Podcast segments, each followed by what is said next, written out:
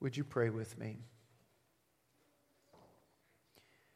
God our Father, we come before you and we realize that it is not by ourselves that we can accomplish anything of lasting value, but through your Son, Jesus. Yet, because of who we are and because of the world we live in and the flesh we struggle with, it is so, so easy to try to do it all ourselves. And we end up frustrated and anxious and angry and bowed up with more pride than when we started. God our Father, we pray that by your words that we'd study today, but most of all by the movement of your Holy Spirit on our lives, that we'd be honest with you, honest with ourselves. We'd confess where we've sinned. We'd repent and turn from those sins. We'd be honest with someone else and seek accountability that we might be who you've called us to be. It's in Jesus' name we pray. And everyone says, Amen. Amen. Stop. We have signs that say stop. You've probably said it to someone before. Stop. Maybe you even gave them the stop it. Bob Newhart has a famous video where he says, Stop it! Stop it right now! What we see today in our text, Acts chapter 4, verse 1, where we'll start, is the Sanhedrin, the Jewish ruling body led by the Sadducees, the aristocratic minority part of the Sanhedrin, telling the apostles, Stop. It's the first hint of opposition and persecution to come. Yes, this Sanhedrin was the very same body who moved to put Jesus to death. This Sanhedrin that put Christ to death with the help of those in authority, the Romans and their government and power. Jesus said in John 15 that persecution would come. 2 Timothy 3:12 that says all who desire to live godly lives will be persecuted. 1 Peter 2:21 says that we're called for this just as Christ suffered you too will suffer. And though most of us in the United States don't face persecution or suffering for our faith, did you know around the world in an average year almost 100,000 Christians in different nations of different cultures will lose their lives because of their Christian faith. They will be martyred because they believe in Jesus. Stop it. We continue our sermon series here, The Spirit, the Church, and the World. And what we're going to see today is that Peter was filled with the Spirit. And by his preaching, expanded the church even for, further as he opposed the world with the message of Jesus. And if you're able to stand with me in the honor of reading God's word today, would you do that as we read Acts chapter 4, verses 1 through 22 together? The priest and the captain of the temple guard and the Sadducees came up to Peter and John while they were speaking to the people. They were greatly disturbed because the apostles were teaching the people and proclaiming in Jesus the resurrection of the dead. They seized Peter and John, and because it was evening, they put them in jail until the next day. But many who heard the message believed, and the number of men grew to about 5,000. The next day, the rulers, elders, and teachers of the law met in Jerusalem. Annas, the high priest, was there. So was Caiaphas, John, Alexander, and other members of the high priest family. They had Peter and John brought before them and began to question them. By what power or what name did you do this? Then Peter, filled with the Holy Spirit, said to them, Rulers and elders of the people, if we are being called to account for an act of kindness shown to this cripple and are asked how he was healed, then know this, you and all the people of Israel. It is by the name of Jesus Christ of Nazareth, whom you crucified, but whom God raised from the dead, that this man stands before you healed. Verse 11. He is the stone the builders rejected, which has become the capstone. Salvation is found in no one else, for there is no other name under heaven given to men by which we must be saved. When they saw the courage of Peter and John, they realized that they were unschooled and ordinary men. They were astonished, and they took note that these men had been with Jesus. But since they could see the man who had been healed standing there with them, there was nothing they could say. So they ordered them to withdraw from the Sanhedrin and conferred together.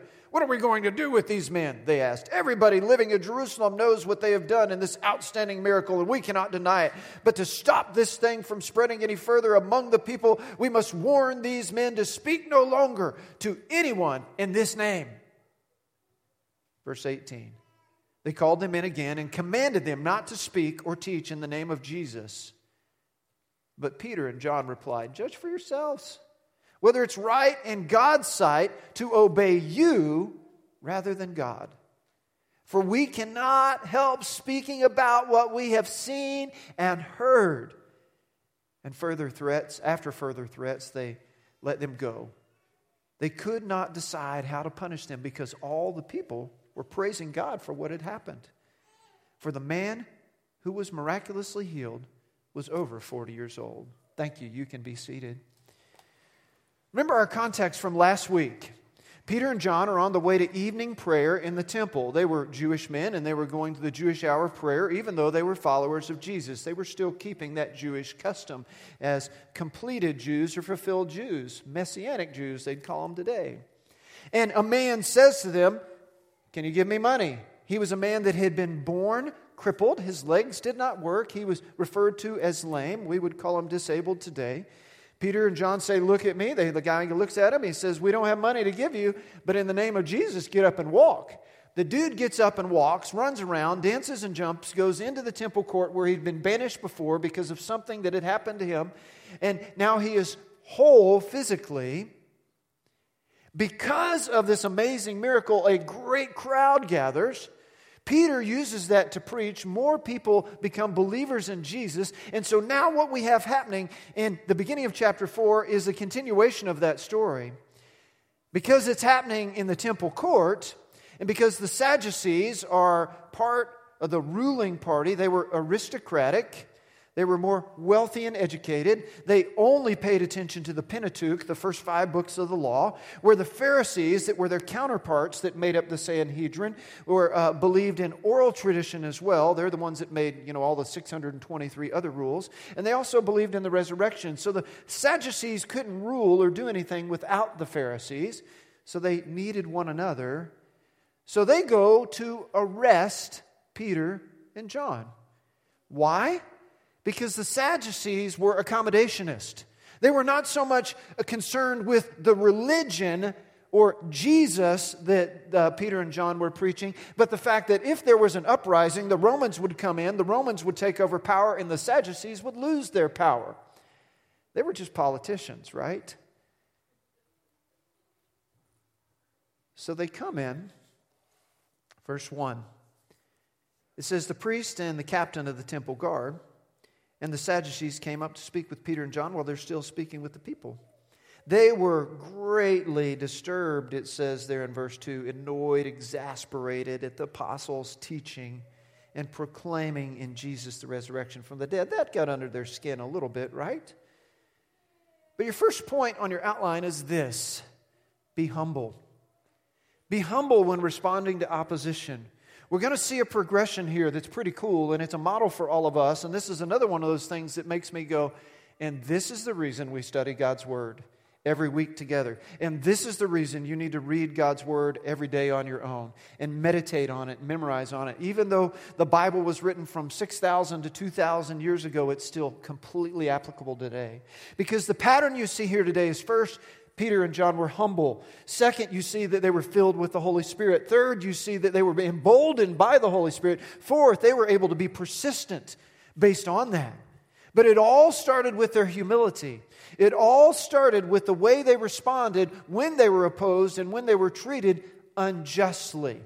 I don't know about you, when I see injustice, I get a little angry. When I am treated unjustly, I bow up. When I feel like you've done me wrong, you might see me act less than Christian. Yes, it's true. Be humble in responding to opposition. They were humble in sharing the gospel, bold while they did it, but humble in sharing it. But look at verse 3. It says, They seized Peter and John because it was evening, they put them in jail until the next day. John had a crowd of thousands of people with them. They could have said, We ain't going to jail, and could have said, Fight these guys, you know, in the name of Jesus or something. They didn't. They went to jail. They were humble in the face of their opposition, even when they were ill treated and unjustly treated. Look at the little note inserted in verse 4 there. But many who heard the message believed, and a number of men, men, grew to 5,000. Not that women and children don't count. Maybe men stand a little taller in the crowd and they're easier to pick. If the number of men grew to 5,000, imagine how many people were now followers of Jesus in this very short time.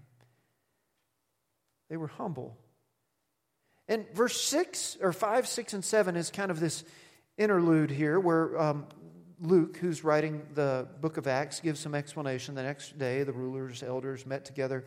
Caiaphas was there, Annas was there. They, one was the high priest emeritus, the other was the current high priest, other members of the high priest family. And so, just giving some context. And so, what do they say, verse 7?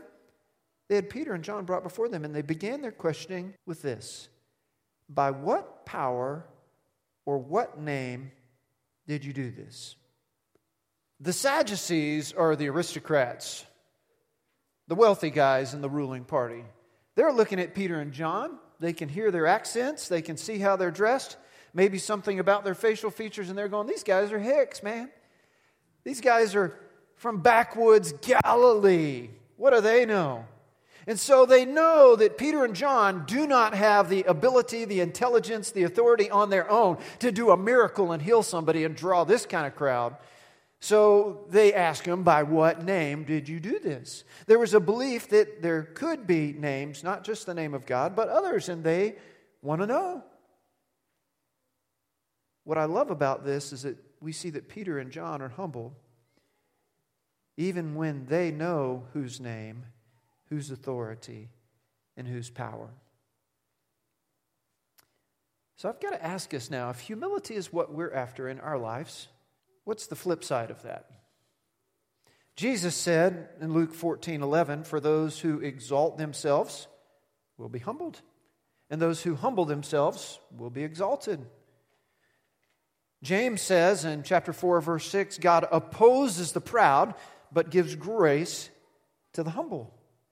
James says in chapter 4, verse 10, that God will lift you up if you are humble. So we know we should be humble. Ephesians 4:12 says be completely humble and gentle, be patient, bearing with one another in love, which leads to that question, when does my pride show? When I don't get my way, when I'm challenged, when I have to defend myself, I can be inflexible, I can be unkind. When pride is at the root, I get anxious, I worry, I get frustrated, I get upset, I get angry, I'm unforgiving. Don't you challenge me. Our pride shows, even though we know it shouldn't, and even though we struggle to take care of it ourselves. The thing is, we can't take care of it ourselves. Let's move on to the second point on our outline, and that second point is that we're to be filled with the Holy Spirit. We're to be filled with the Holy Spirit. We start with the fact that they were humble in their response, but then we see in verse 8, 9, and 10 where they were filled with the Holy Spirit.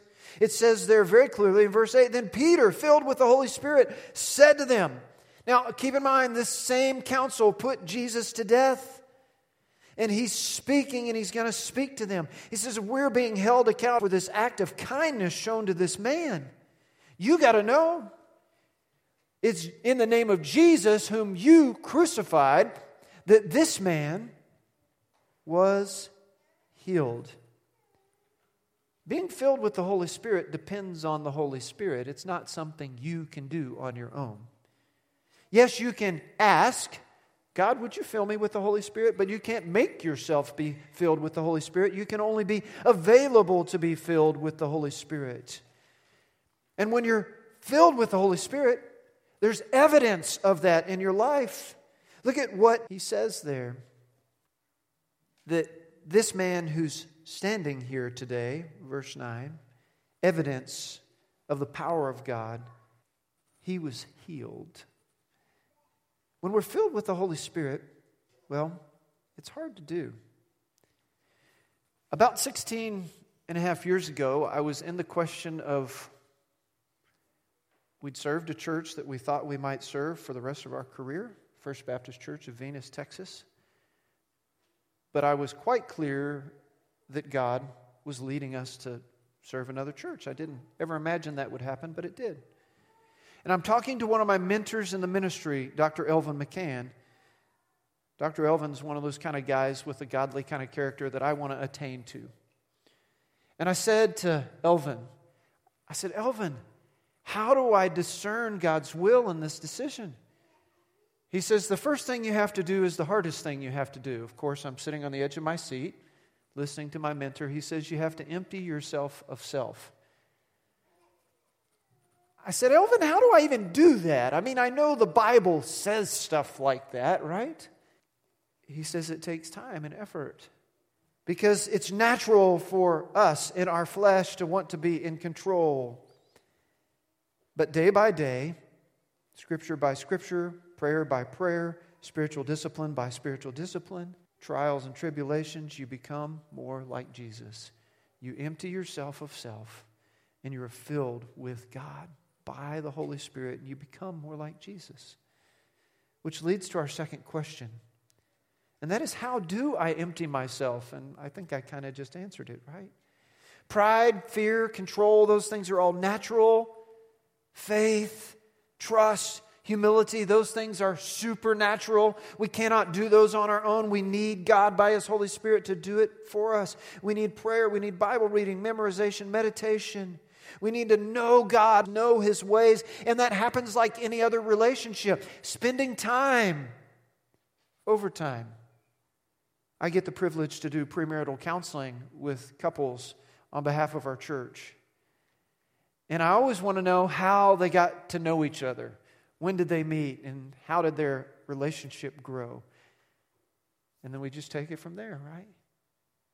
Is there a point in time in your life when you know you've trusted Jesus as your personal Savior and Lord? And you know you've been saved, and you know if you were to die today that you would go to heaven. Okay, you got that established, that's good. And then, can you tell me there's been growth in your life that you've become more familiar with Jesus? Not just stuff about Him from the Bible, but more like Him because you've been filled with His Holy Spirit.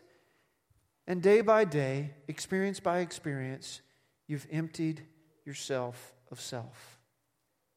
So you've been humbled, you've been filled by the Spirit. Let's move to our third point on our outline to now, and that's be bold. Be humble, be filled, but number three today is be bold. Be bold in proclaiming the gospel. Peter said to them in verse 12 Salvation is found in no one else, for there is no other name. Two negatives make a positive, right? Mathematics. No one else, no other name under heaven given to men by which we must be saved. Be bold in proclaiming Christ alone. Jesus is exclusive. There's no other way to heaven. This is not inclusivism. This is not pluralism. This is not universalism. This is not relativism. This is exclusivism and particularism. It is through Christ alone that you are saved. No other name given to men by which you must be saved. Be bold. Time with Jesus makes you bold. I love verse 13. When they saw the courage of Peter and John, they realized they were unschooled and ordinary men, but they had been with Jesus. It was spending time with Jesus that had changed these men. It wasn't that they went to a fancy school and had lots of letters after their name. It wasn't that they could speak eloquently or had nice clothes and the world thought, ooh, look at them. It was Jesus that changed them. Jesus made them bold. Verse 14. But since they could see the man that had been healed standing there, there was nothing they could say. the ruling council of the entire Jewish people. The smartest guys in the nation are there, and they are left speechless because a man was healed and they had no answer for it. When you are being bold, you can let your life speak for itself. You let your actions speak for themselves. Yes, you've got to speak words of witness, but people see the difference in your life. With us, we've got a next step, and that next step is inviting others. They're on the wall out there. We talk about the things we do that you follow Jesus as your Savior, you follow Him through your life, you get baptized as a believer. And our third next step is to invite others. Invite others into a relationship with you. Invite others to consider a relationship with Jesus. Invite others to church. Invite others to a Bible study, small group, so that they too might of Jesus. In your boldness, you're humble, you're filled with the Spirit, you're bold. You're not in your face and mean about it, but bold in a humble sort of way, which leads. Why do I worry what others think? If I'm honestly humble before God, if I'm emptying myself in order that I might be filled with the Holy Spirit, and if I'm filled with the Holy Spirit in order that I might be bold, why do I worry what others think? Is it maybe because I didn't get the humility part right? Maybe because I didn't get the filling with the Holy Spirit part right? Because if I was humble enough and I was filled enough and Christ was in me enough, I should be bold enough, right? Right. So we got humble, we got filled, we got bold. The fourth point on your outline this morning be persistent. Not everything, not everybody changes like that. Some people, some situations take time weeks, months, years, decades. Be persistent in your godly obedience. The Sanhedrin, led by the Sadducees, can't say anything against Peter and John because the man they healed is standing right there. Peter and John have preached boldly before them and told them there's no other name under heaven by which you must be saved. And then the Sanhedrin calls them back and they say, Stop speaking in this name. Stop it. Stop it. But Peter and John reply, verse 19 Judge for yourself whether it's right for us to obey you or obey God we can't help speaking about what we've seen and heard. What Jesus had done was so transformational in their lives. They were different men. They had been fishermen. They were unschooled and they were ordinary, but they had been made extraordinary. They had gone from natural to supernatural. They were filled with God's Spirit in such a way they would stand before the most powerful men in the land and proclaim with boldness Jesus is the only way to salvation. And they were persistent that they would not stop. Verse 21 after further threats, they let them go. They couldn't decide how to punish them. And the people were praising God. They were like, man, if we punish them, then we're going to, the people will uprise and then we'll lose our power. See, they're all about their political power, like I said. Be persistent. Which leads to our fourth and final application question Who needs your witness of Jesus? Who needs my witness of Jesus? Who is it in my life that needs me to boldly proclaim Jesus? That if I won't do it for myself, who is it that I need to say, God, I love this person so much that I need to be able to share Jesus with them, that I'm willing to seek to humble myself and empty myself of self, that I might be filled with the Holy Spirit, that you might give me boldness that I might speak, and that I might have persistence in that boldness, not to stop, not to let up, because I love that person enough, but more so, Lord God, because I love you enough. And you've commanded me to be humble, to be filled, to be bold, to be persistent.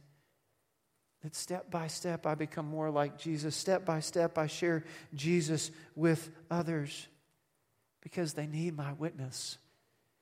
Because without Jesus, they're lost, going to eternal punishment death and hell. When I ask that question, who needs my witness of Jesus? You probably need to write down a name. Writing it down somehow makes it more real. Maybe you have a journal. Maybe you already have names that you're praying for friends, neighbors, coworkers that you know are lost or you haven't had a gospel conversation with yet, but so you don't know and you need to. You need to list them. You need to pray for them persistently, daily. And in your humility, be kindly bold in sharing the gospel with them, not beating them over the head with the Bible, not being legalistic and self righteous, not puffing yourself up, but kindly, lovingly representing the truth of God's word in a way that God's Holy Spirit can break through their defenses. Yeah, it's going to challenge you. Yeah, people might say, oh, yeah, and talk bad about you as a Christian. But who are you here to serve? People or God? Just like Peter and John, judge for yourself whether it's right. Our March scripture verse we'll put on the screen as our final point for today's sermon. And let's say that together. Acts 3:19. Repent then and turn to God so that your sins may be wiped out that times of refreshing may come from the Lord. Acts 3:19. Pray with me. God our Father, we hear that scripture that says that we and all people should repent. We should turn our lives to Jesus as our personal Savior and Lord. And it's our prayer, adults, teenagers, children, who've not yet confessed that they have sinned and asked Jesus to save them from their sins. Would they do that right now? And God, for those of us that are believers in Jesus, we struggle with taking control of our lives. We struggle with humility. We struggle with emptying ourselves that we might be filled with the Holy Spirit. And we certainly struggle with boldness and persistence in our witness and our obedience to you. Whatever it is, God, may we surrender that to you right now. So, God, as we sing, may we be obedient to you. In the name of Jesus, we pray. Amen.